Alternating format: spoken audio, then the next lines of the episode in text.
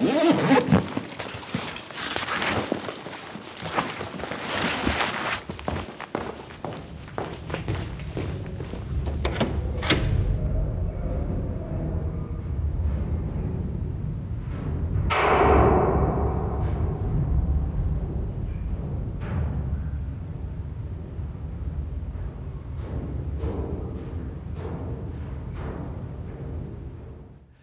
Hi, my name is Ben, and welcome to Field and Foley episode 6. Today, Nathan Moody joins us, who is a multi talented composer, musician, and sound designer who specializes in creating immersive worlds through sound.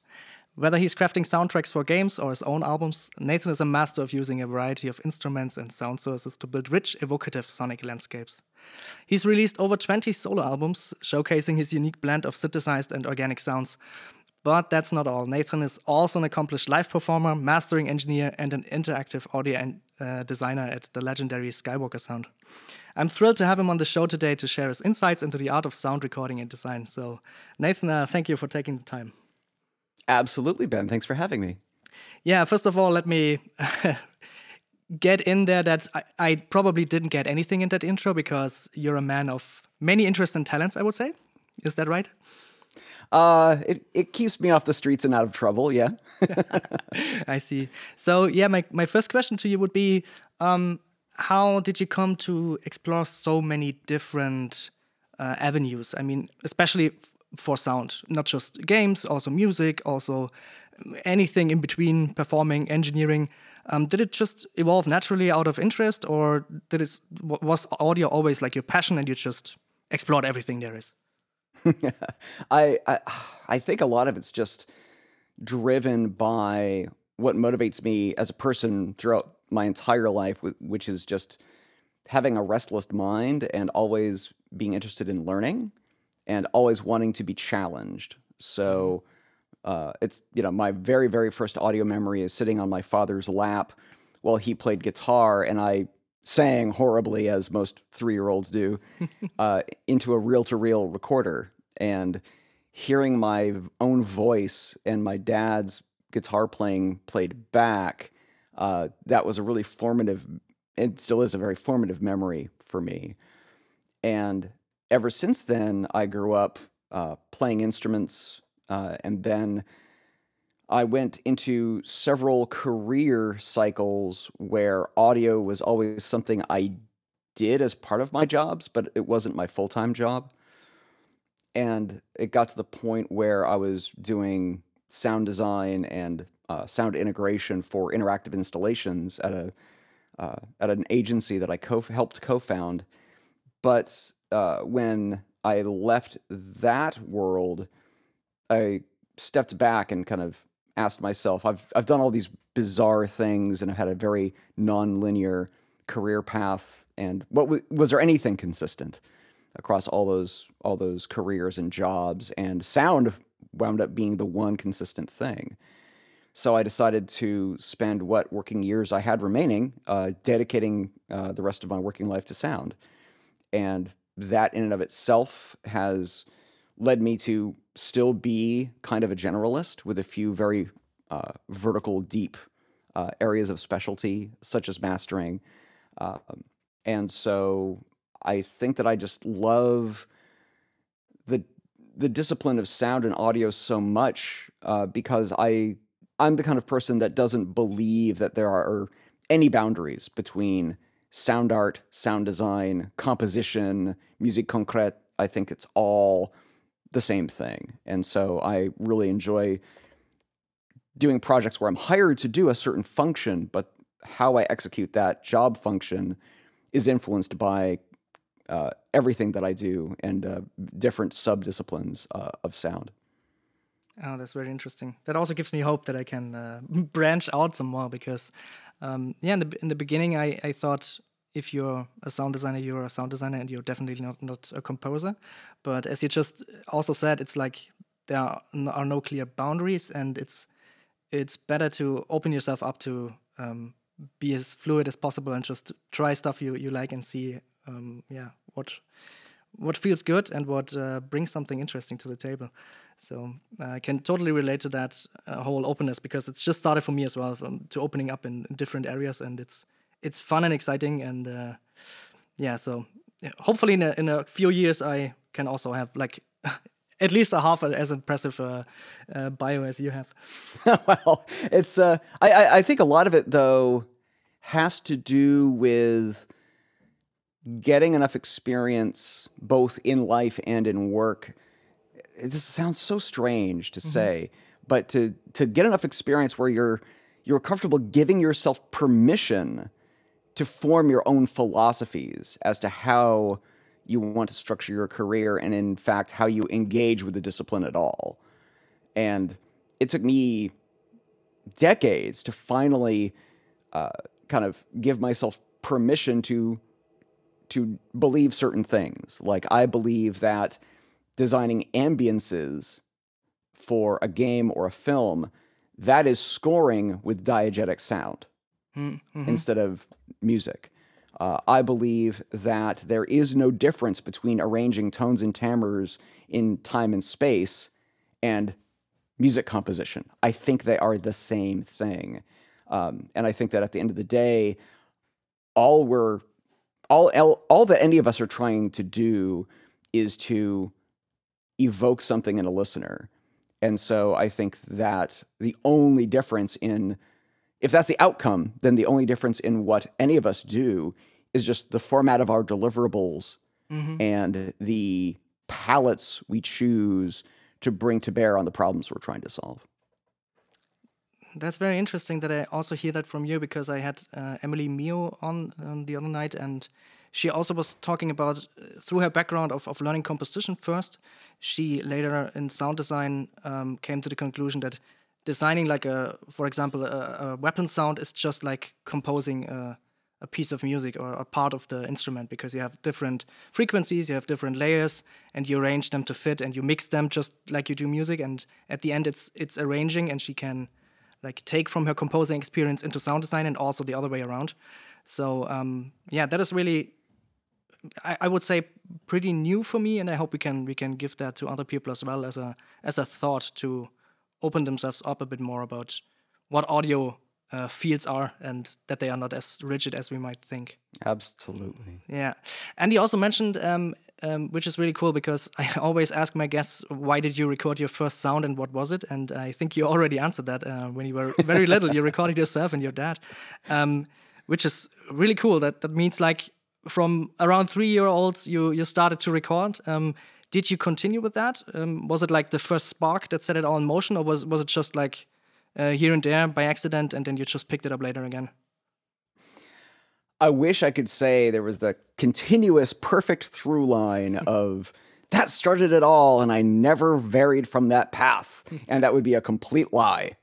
yeah. Uh, the uh, the reality is that I we I've always weaved in and out between music and capital S sound.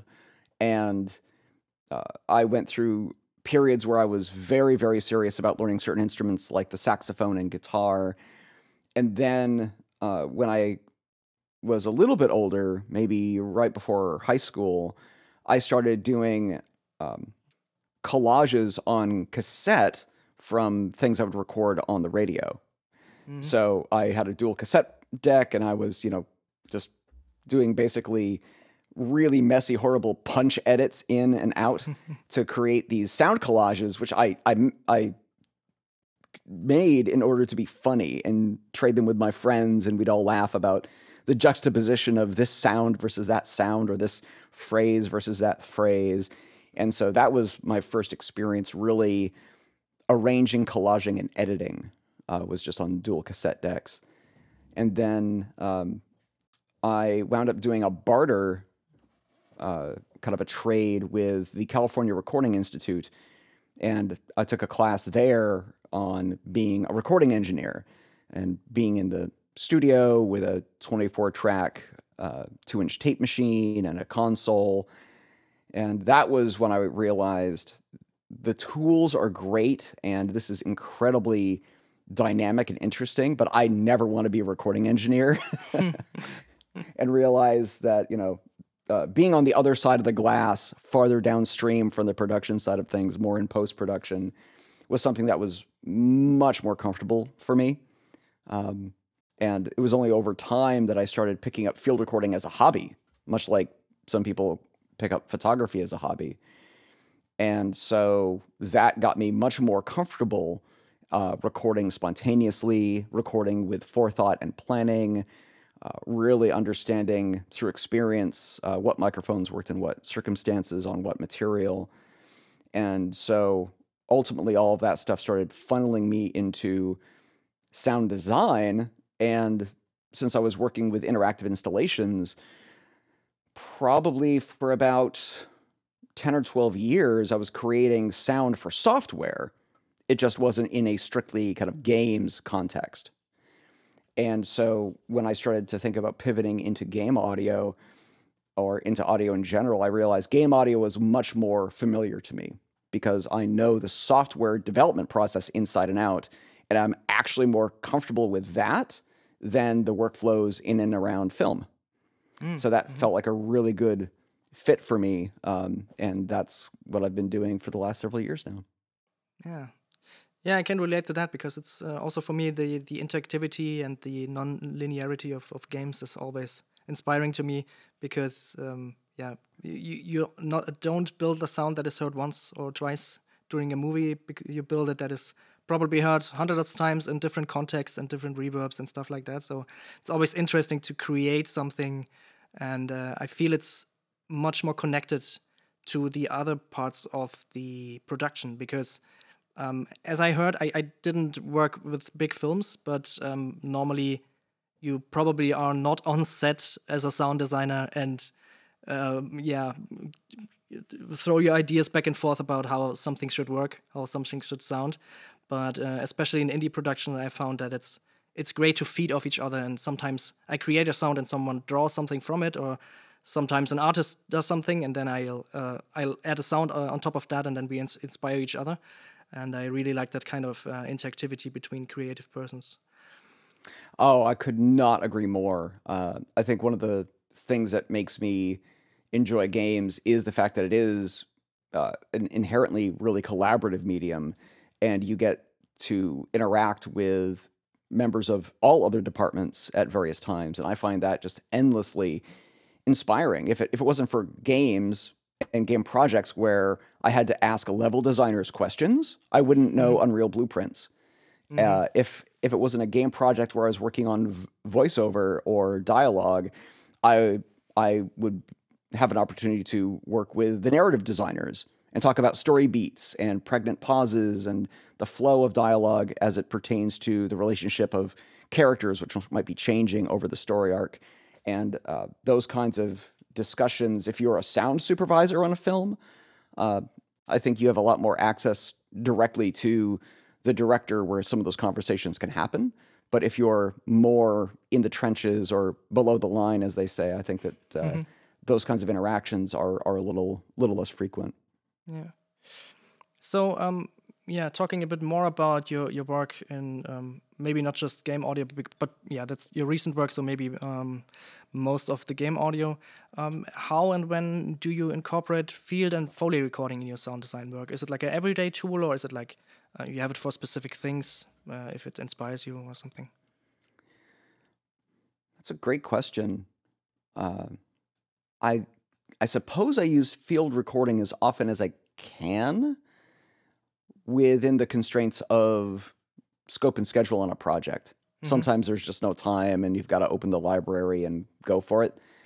But I think a lot of us who are practitioners in this field understand that sometimes it's actually just faster to pick up a microphone and just record something quickly uh, rather than spending time uh, iterating through a large sound effects library, looking for just the right thing, maybe not finding it and having to throw a mic up on a stand anyway. Mm-hmm.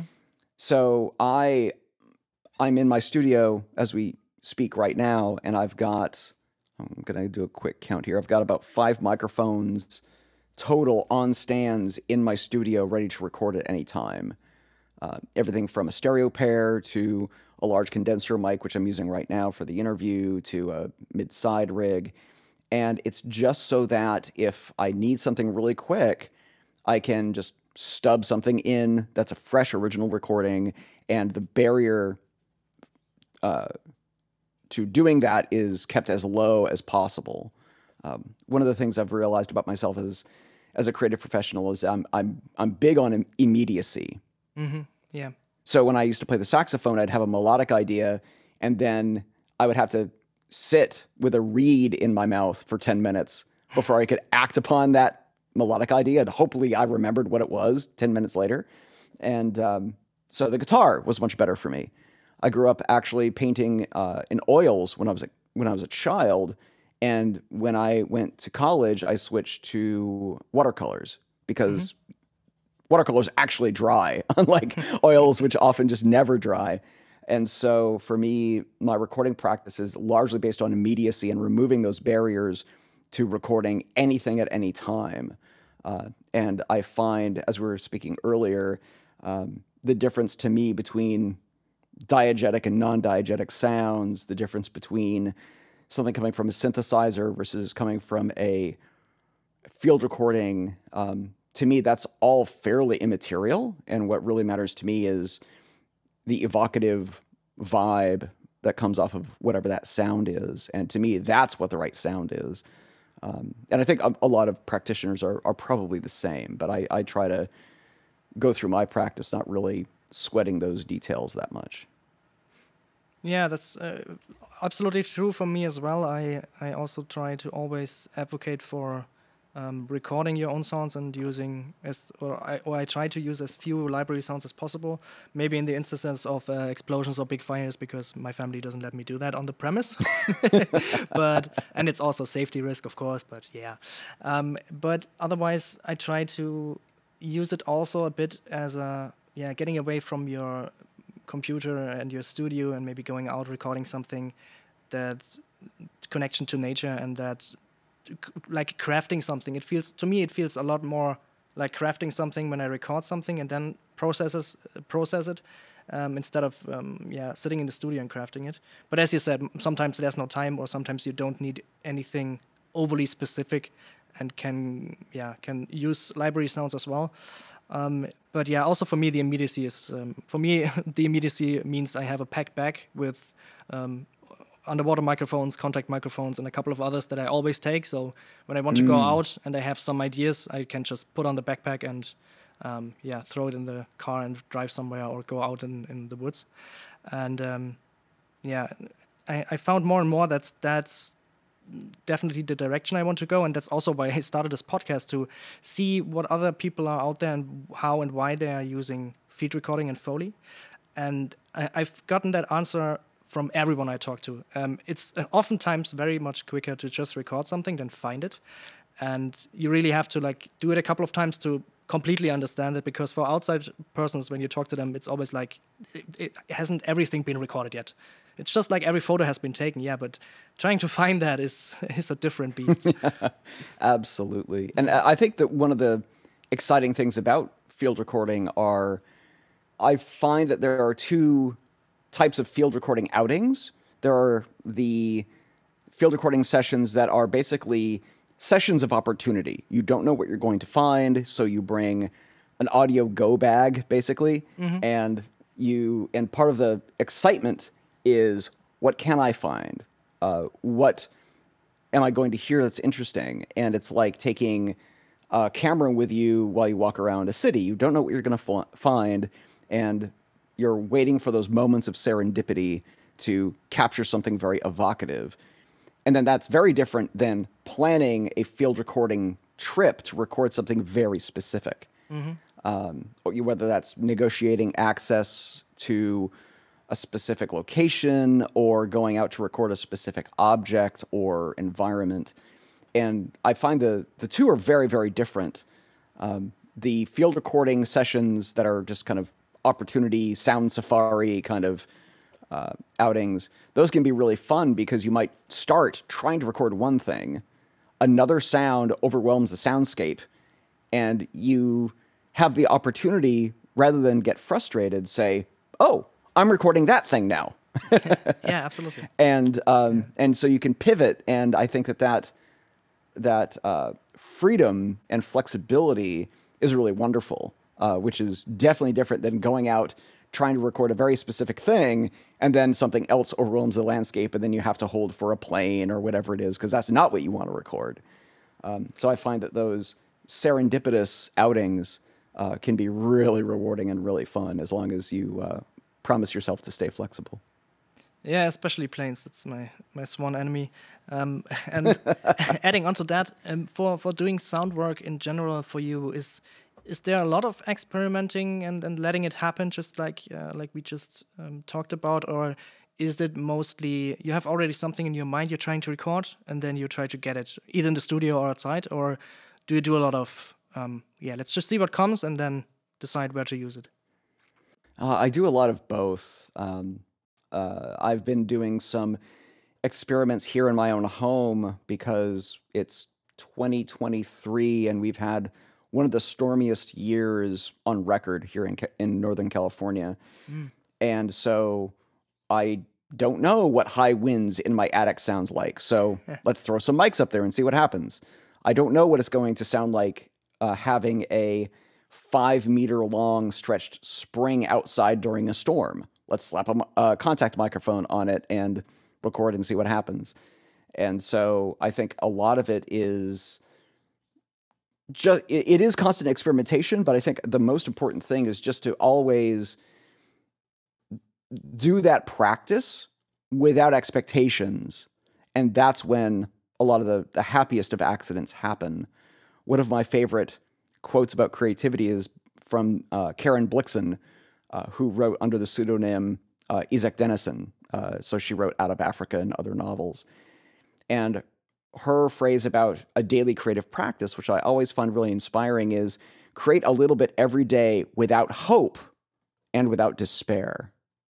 Mm-hmm. And to me, that really exemplifies that feeling of I'm going to put the repetitions in. I'm going to build my creative muscles.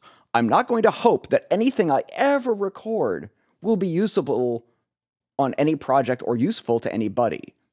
But when they are, that's wonderful.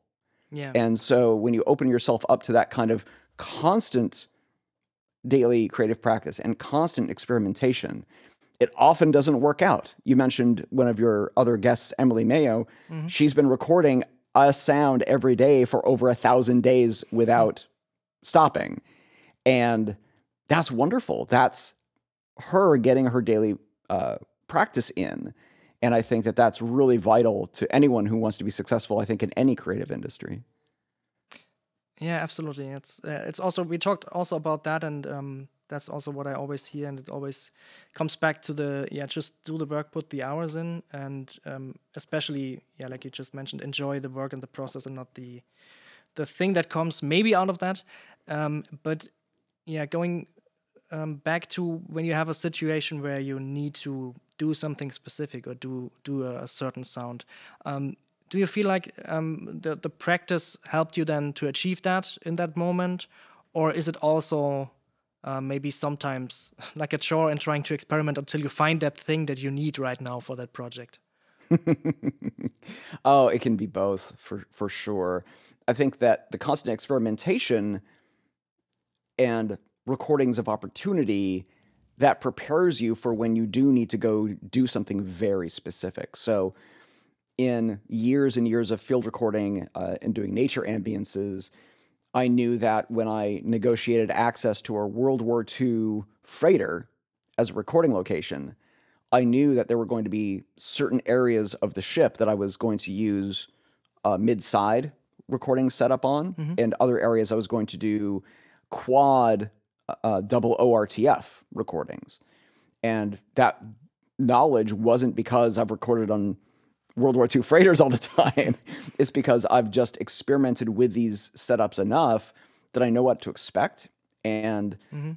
you know, so much of it also comes down to designing with the end in mind.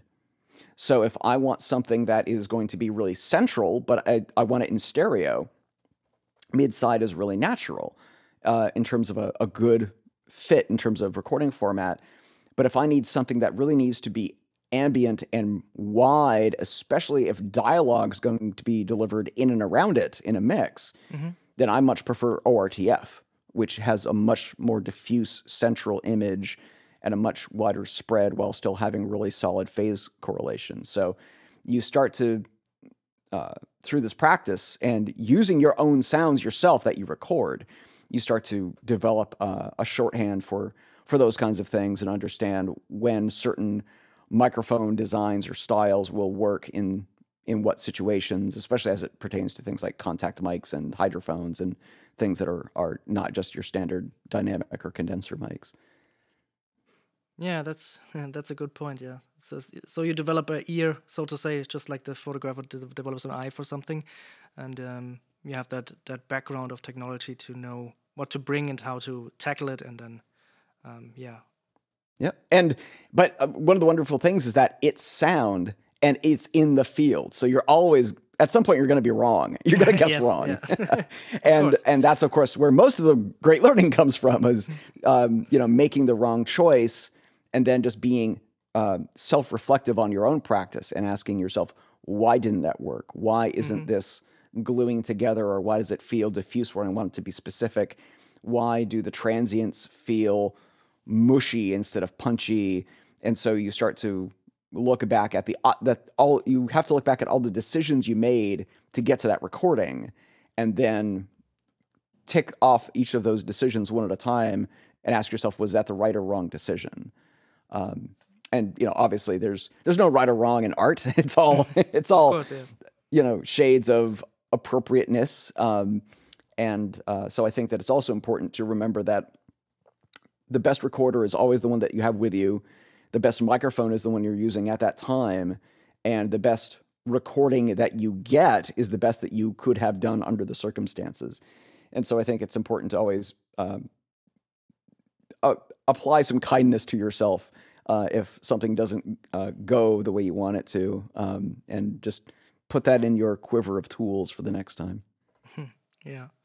Yeah, I think that's also something I've uh, hopefully learned over the last few years is to accept and, and embrace failure because it always teaches you something. And just like you said, I have some recordings that I wished I had something else there, but I'm glad I got like the sound, and I I, I could use it, could have used it, and uh, or or used it, and I also learned something for next time. So yeah, that's maybe be kind to yourself is is, is a very good advice.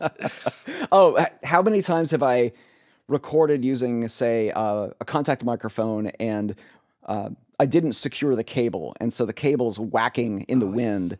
and you know that that sound of a very thin audio cable is very distinctive.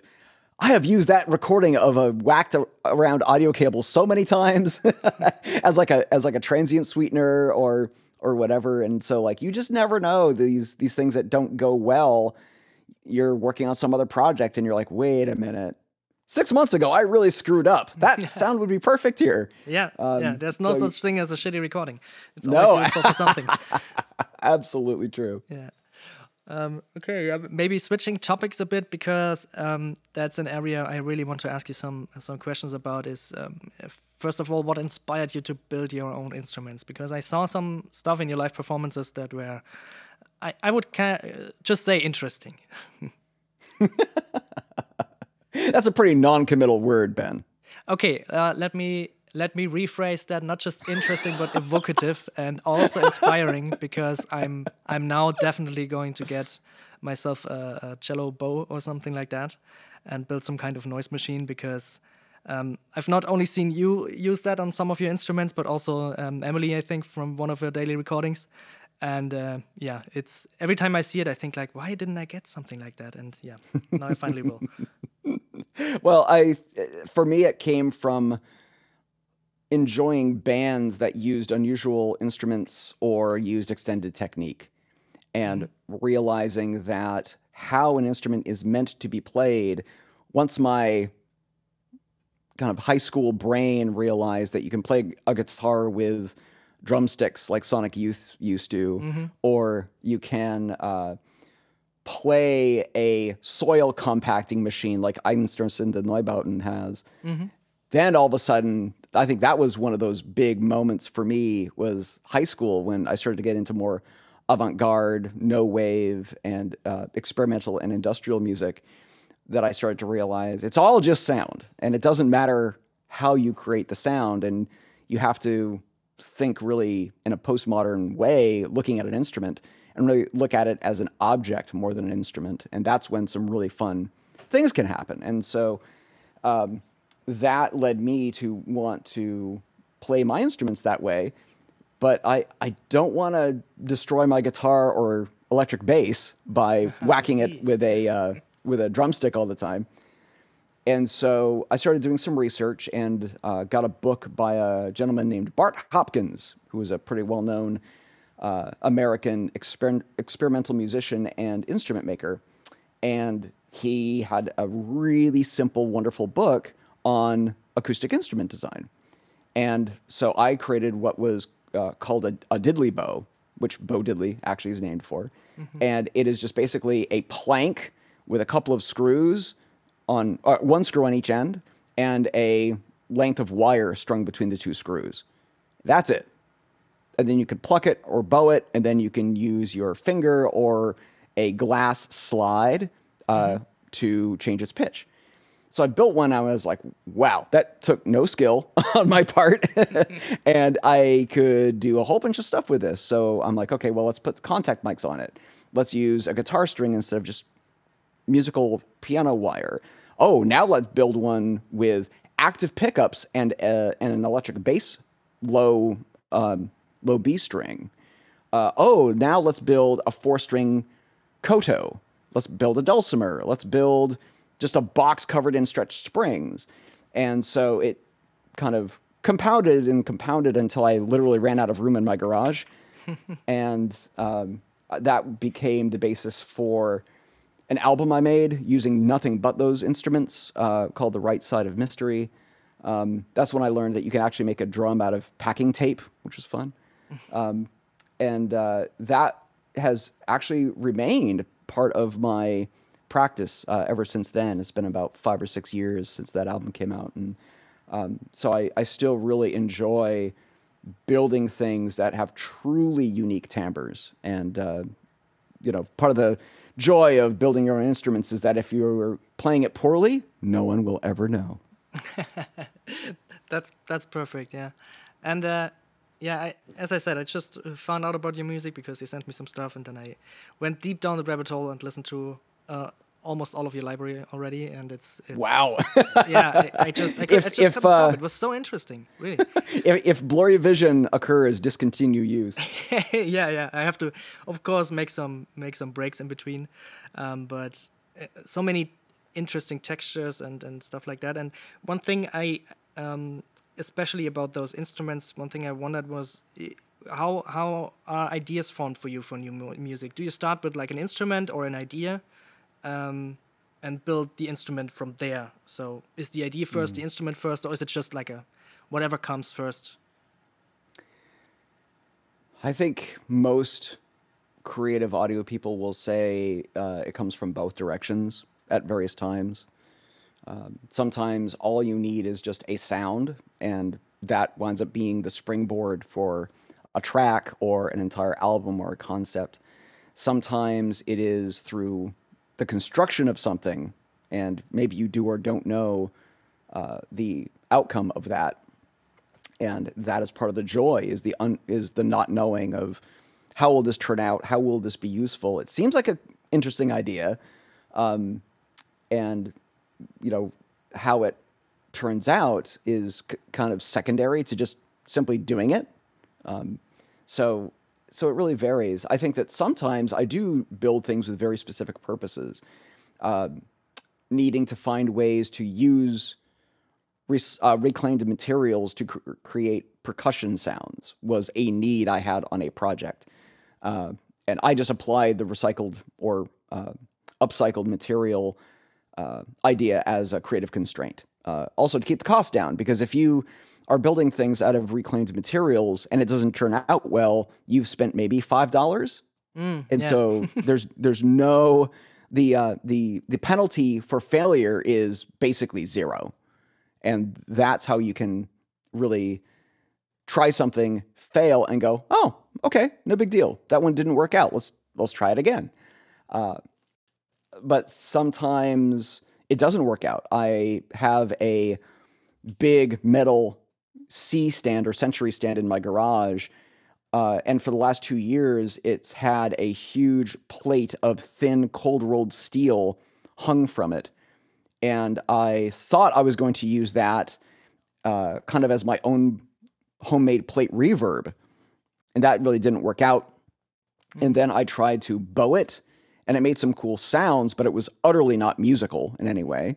But that's okay. I recorded what I could and used that in a couple of projects that I've worked on. And um, and it's still in there. it's still hanging in my garage, much to my wife's dismay.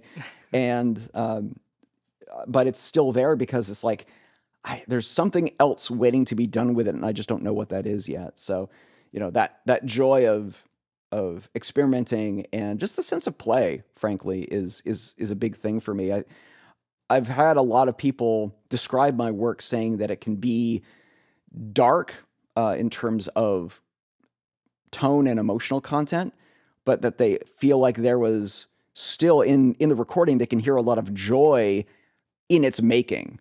Mm-hmm. And I that was that almost drove me to tears when I someone told me that because I'm like that's exactly how I feel when I'm doing it is that it the end result may be um, bleak or desolate sonically, but uh, there's so much joy happening when I'm composing or performing or assembling pieces like that. And uh, and I've I I hope that that comes through, but that's that's for the listener to decide. Yeah, I can I can definitely definitely attest to that. Um, uh, especially what what for me was interesting is that um, your newest album that you sent me a download code for it. Um, I think it should be out by by the time this podcast goes live. Um, Avast Unwelcome. Uh, in the I think it was the last or not the second to last track, um, Outwards from the Eye. There is percussion starting somewhere in the middle that builds and builds and those kind of moments really like always uh, I was always surprised that those kinds of moments are in there because in the beginning it's like okay you think uh, there's it's an ambient album with some dark overtones and interesting instruments ideas but then you have different elements that you that you don't really expect. And um, yeah especially about the percussion and outwards from the eye. Can you talk a little bit about that? Maybe if you remember what you what you used and or why you did why you did decide to add something like that, like building something like that on top of that? Sure, I for for I think positive artistic reasons and for very negative commercial reasons, I love having my work be unpredictable. Mm-hmm. So some so I love having my listeners not be able to expect what the next album might be. It uh, might be completely musique concrète played by the wind. It might be mm-hmm. all entirely made by a modular synthesizer, or like a vast unknown, it could be made uh, almost entirely through metallic objects. And I like to do that in within a certain piece as well. Um, and you know, I think one of the biggest creative challenges to anyone, I think, is how do you do the unpredictable with it, but still have it fit in context. And so for me, percussion is often one of those things um, that I rely on to to be unpredictable because a lot of my work typically doesn't have percussion. Yeah. And part of that is part of that is purposeful. I find that when I start composing with rhythms first, I wind up immediately relying on all of my old compositional crutches and all of my music starts to sound the same. And so I usually put percussion in uh, much later after the bones of the composition uh, are laid out. And what often happens is that then I wind up filling up the sonic and rhythmic spectra, and there's no room for percussion anymore.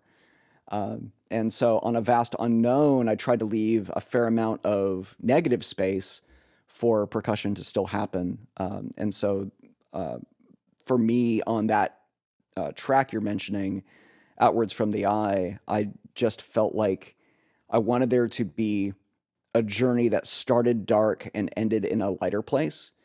And so for me, having a, even though the, the percussion was heavy and kind of industrial in tone, it felt like it, it added kind of a, a movement to the last uh, movement.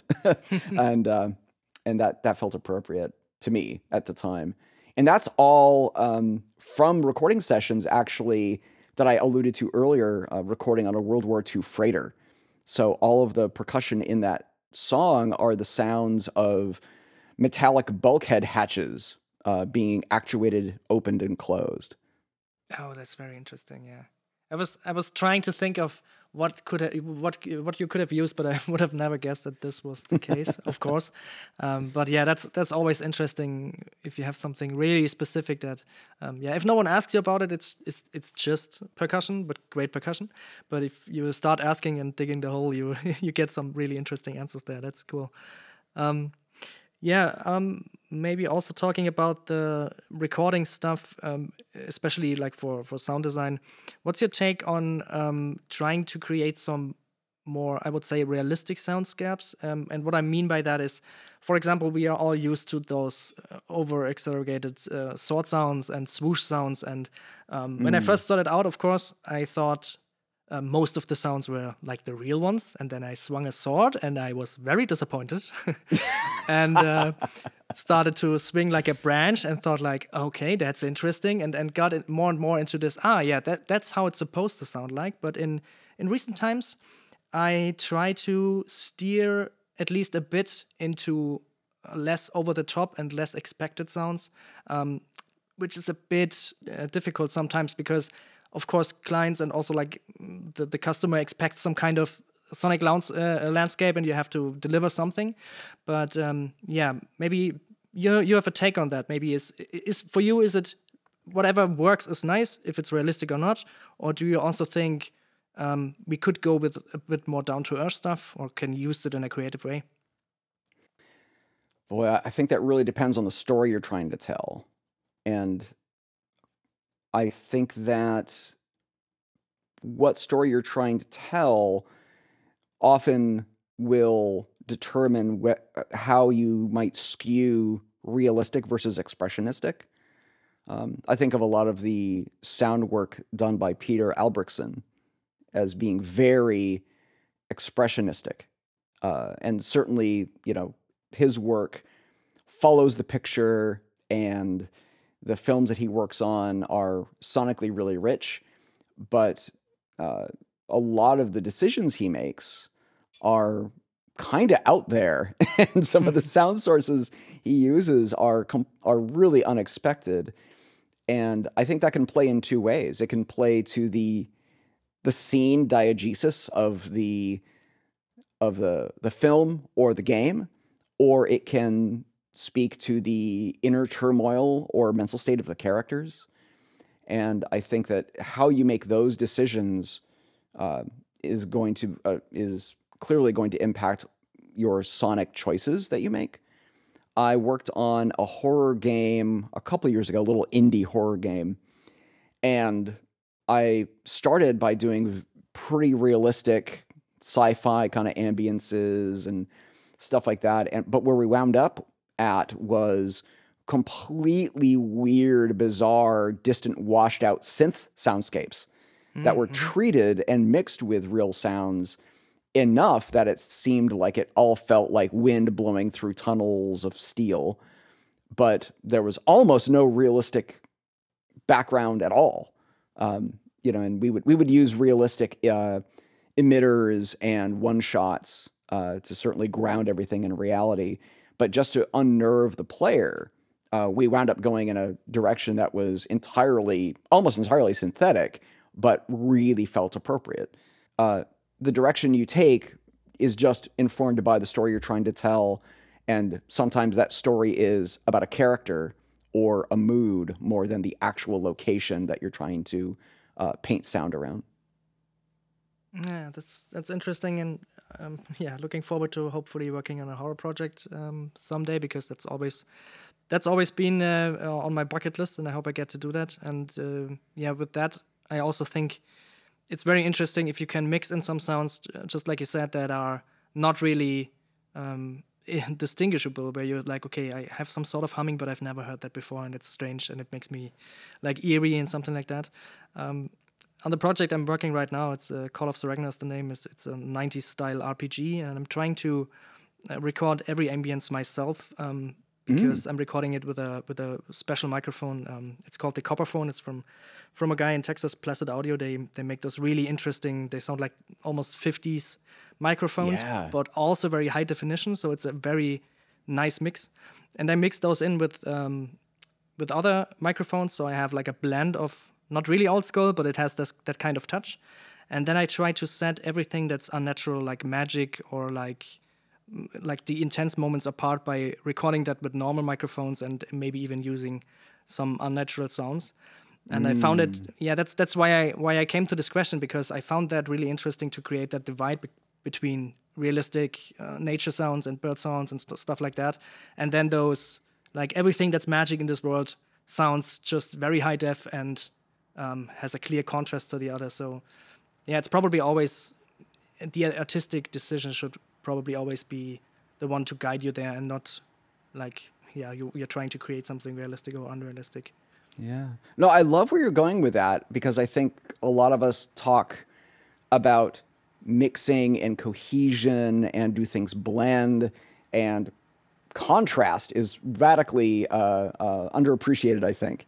And so I love the idea of contrasting quote unquote fidelity um, uh, is is really wonderful. I'm right now playing the game Somerville, um, which is by a bunch of ex Playdead uh, folks, and they've got a really wonderful contrast between very actually quite calming diegetic natural sounds and very synthetic threatening alien sounds and i think the use of contrast in that game is really phenomenal um, but i like the idea of fidelity or even uh, i don't think i've seen this done maybe outside of tron but the idea of playing with um, actual bit depth as uh, as a method of contrast is an interesting one too. So, I, and contrast, I think, fuels a lot of my work. Like I love the extremes. I I love the most gorgeous, beautiful ambient music, and I love the most dark, loud, aggressive music.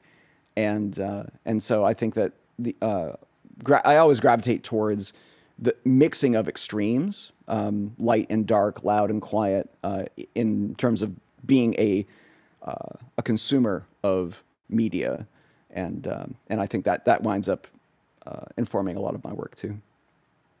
yeah that's the same for me i'm, I'm listening to I, I would say all kinds of music. And there are so many especially nowadays so many new artists that try to do something very different or try to do contrasting work. Um, like for example Igorrr i don't know if you know.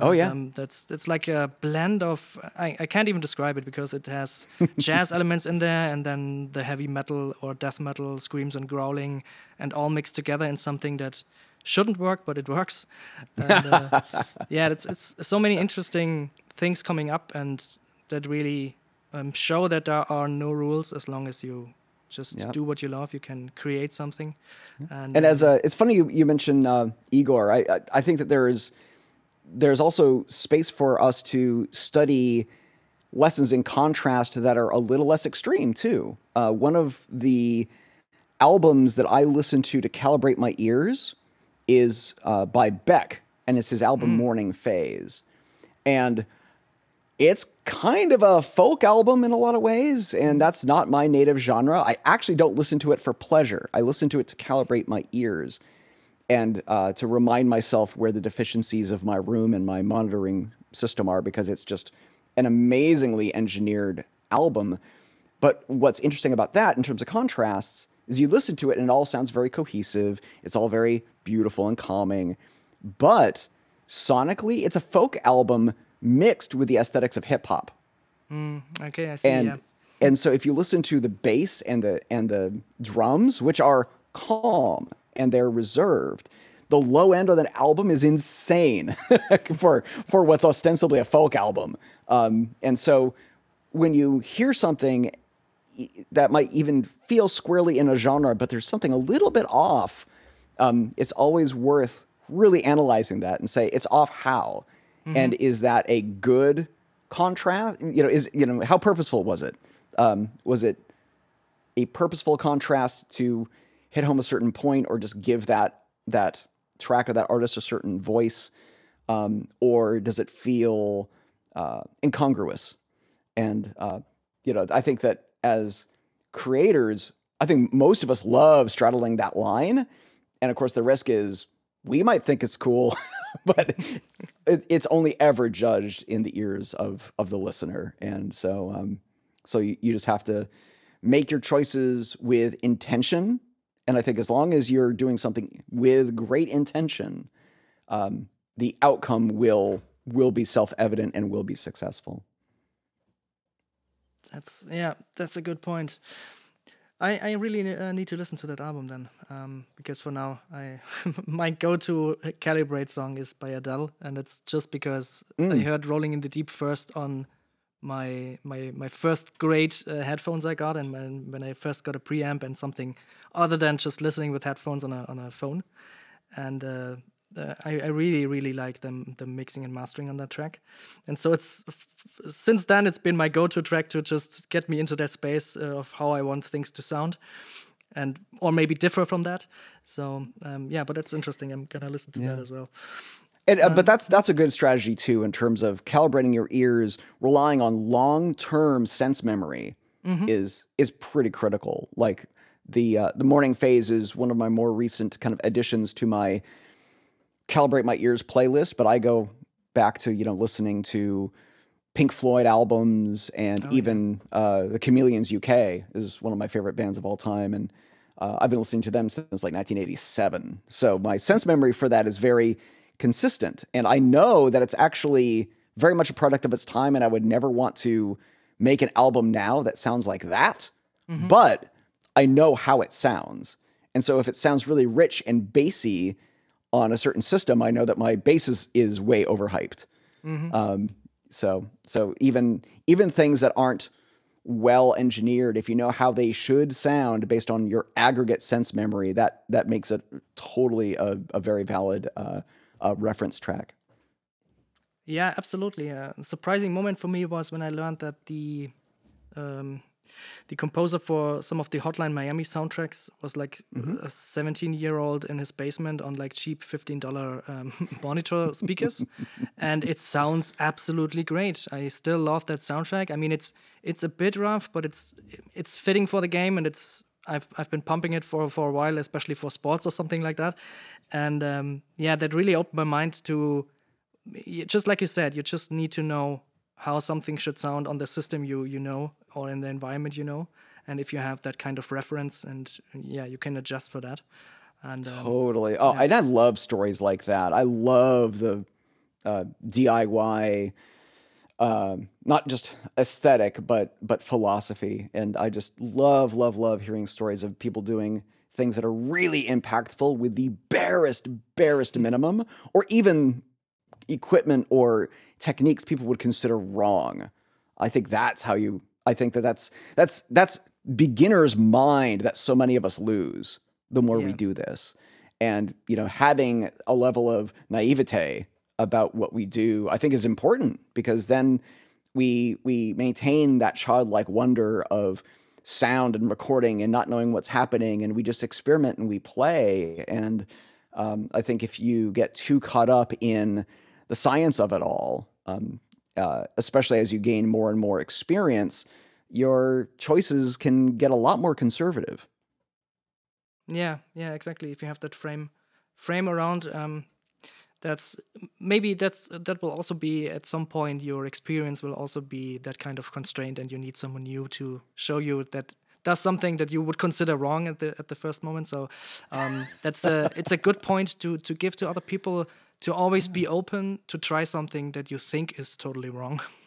yep, absolutely. And that's one of the reasons why I love working with really uh, diverse teams and teams, especially that have a wide age range, because then you get the best of all worlds. You get the people with a lot of experience who have tried a bunch of things that didn't work and they can save you that headache. Mm-hmm. And then you have a younger people with a much much fresher perspective on what could work or what might work. And i think that that combination uh, if if you're able to get into a working or uh, artistic collaboration situation like that i i think that's just an incredibly rich way to to uh, learn. Yeah and maybe connecting on that for um, tips for beginners or for people starting out um, do you maybe remember what kind of things you struggled with the most starting out, especially for recording sounds or for for making sounds, and how you overcome it? Thinking too much about the microphones. I think it was a big one.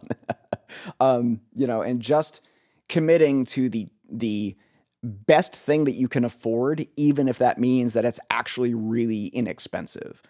Um, I've recorded and used sounds in projects recorded entirely with my phone because that's all I had with me, and that's okay. Yeah. Um, it's you know it, what matters is how you stitch it all together and and having confidence in what you are trying to say with that sound.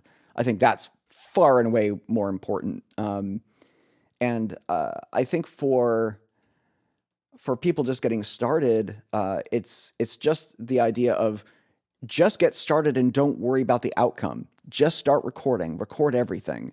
Listen back to everything you record, even if it's something you don't think you'll ever use again. And that's how I learned. Um, I had a Zoom H2, um, which got so beaten up, the the battery door got knocked off, and you know it's all crusty and beaten up looking, but it still works. It's with a friend of mine in Copenhagen right now who's using it in his music.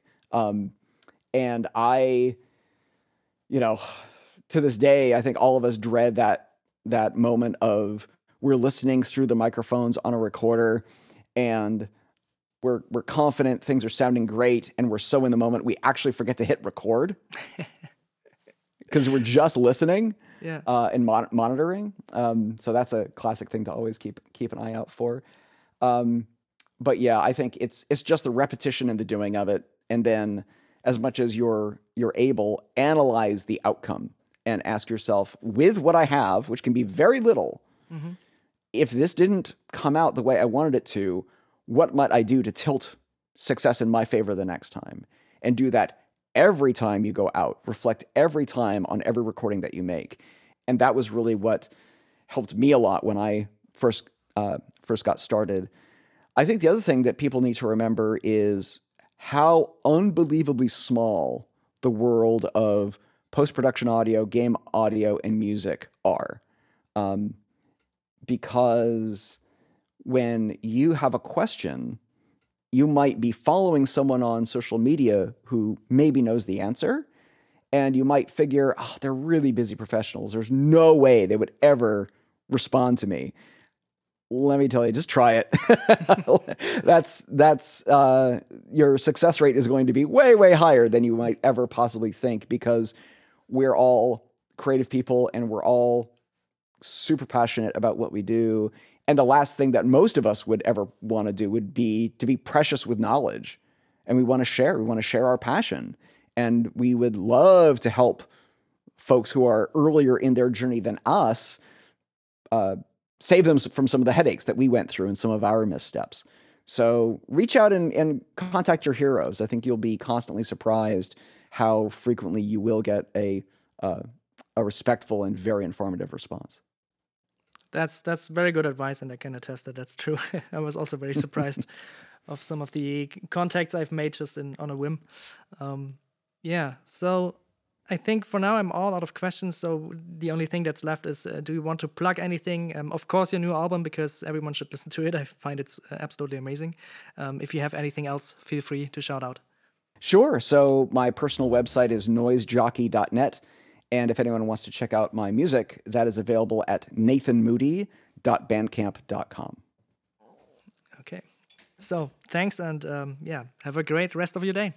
Thank you so much, Ben. This was a blast.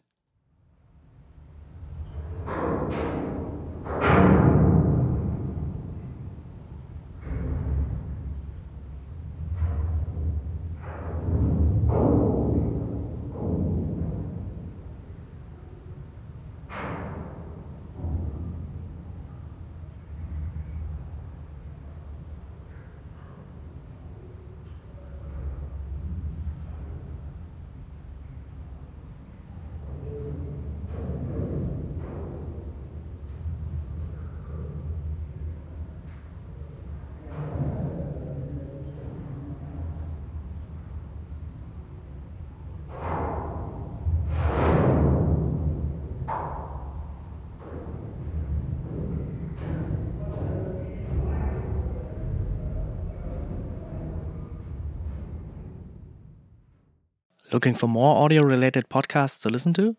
We're part of the Audio Podcast Alliance, featuring a hand picked selection of the very best podcasts about sound. Be sure to hear the latest episodes from our friends in the community at audiopodcast.org. And if you've enjoyed this episode, please consider supporting on patreon.com slash fieldandfoley or ko-fi.com slash fieldandfoley, where you gain early access to episodes in lossless format and can submit questions for our guests. Thank you for listening.